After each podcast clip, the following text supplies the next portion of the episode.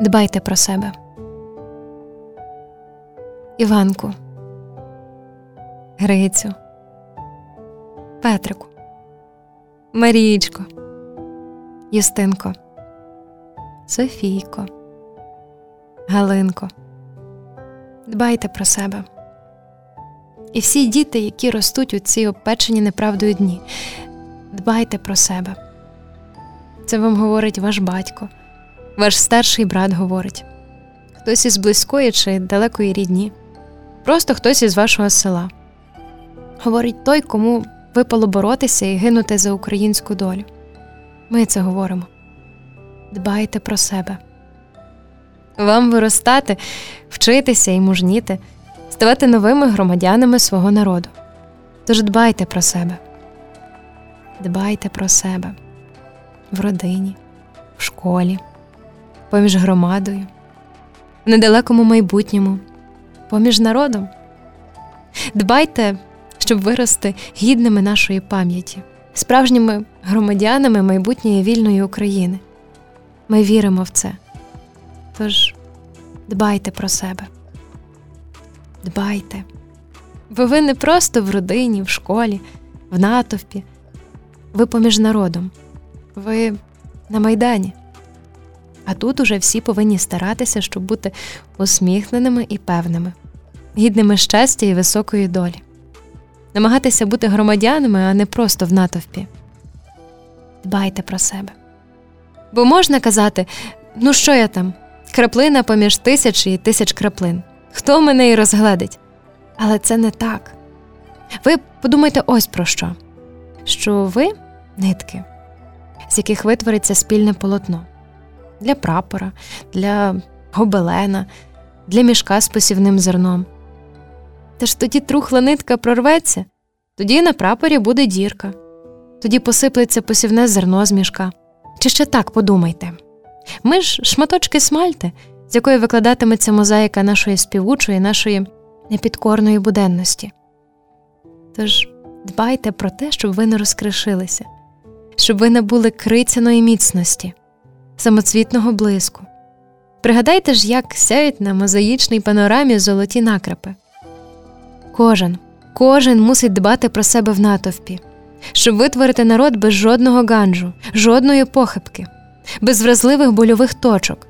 Ми надто довго йшли шляхами зневіри, шляхами маловартісної самопогорди, самозневаги, самоприниження, шляхами великожертовної бурні. Нам уже видно, як із кожного з вас, малого, але вже підростаючого, вигартованого і сталеного, витворюється спільне обличчя майбутнього народу. Погідне і горде, усміхнене і приязне, впевнене в тому, що ми народжені для щастя. Всі-всі, не хтось вибірково, а таки весь самодержавний народ. Тож дбаймо про себе.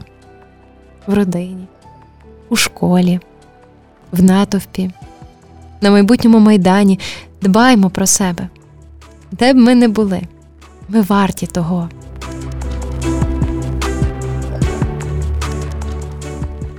Розмова з Богом. Поведу свою меншу сестричку до церкви. Бо сьогодні свято. Сьогодні храмовий передзвін. Сьогодні всі йтимуть на службу Божу.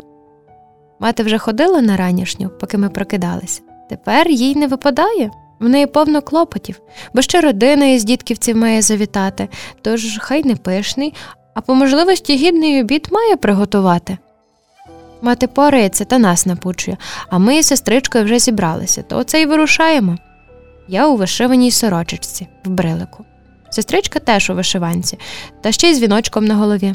Ще вислуховуємо мамине, чи не забудемо, коли хреститися треба, коли на коліна вклякати. Якщо похибнемося, то маємо на інших дивитися, не відставати. А я не мав би йти до церкви, бо наказувано так, щоб не йшов. І мені наказувано, і всьому нашому класові. Спершу Віра Євгенівна попросила залишитися після останнього уроку. Перепитала, чи то велике наше свято храмове. А тут і директор зайшов із піонервожатою.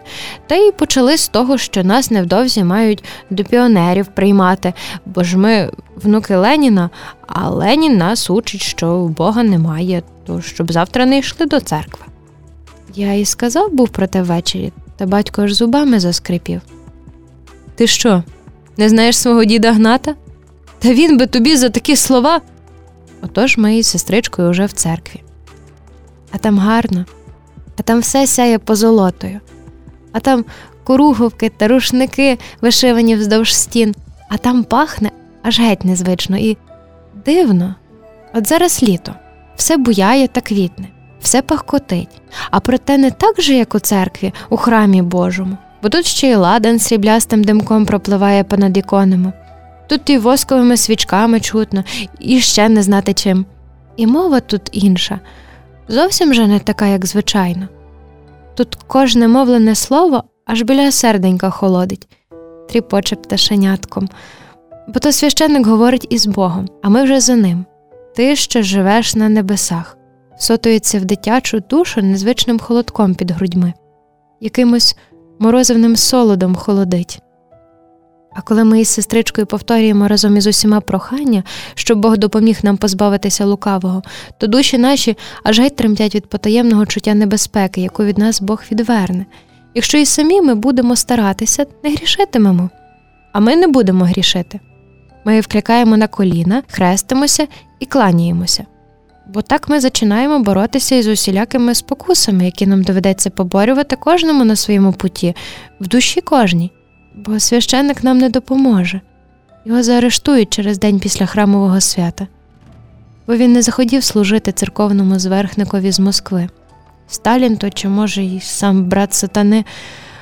А він же, священник наш, зупинив мене із сестричкою та ще кількох діток, що з церкви виходили, та й запросив наступної неділі прийти. Будемо церковного співу вчитися. Певно, вже без нього.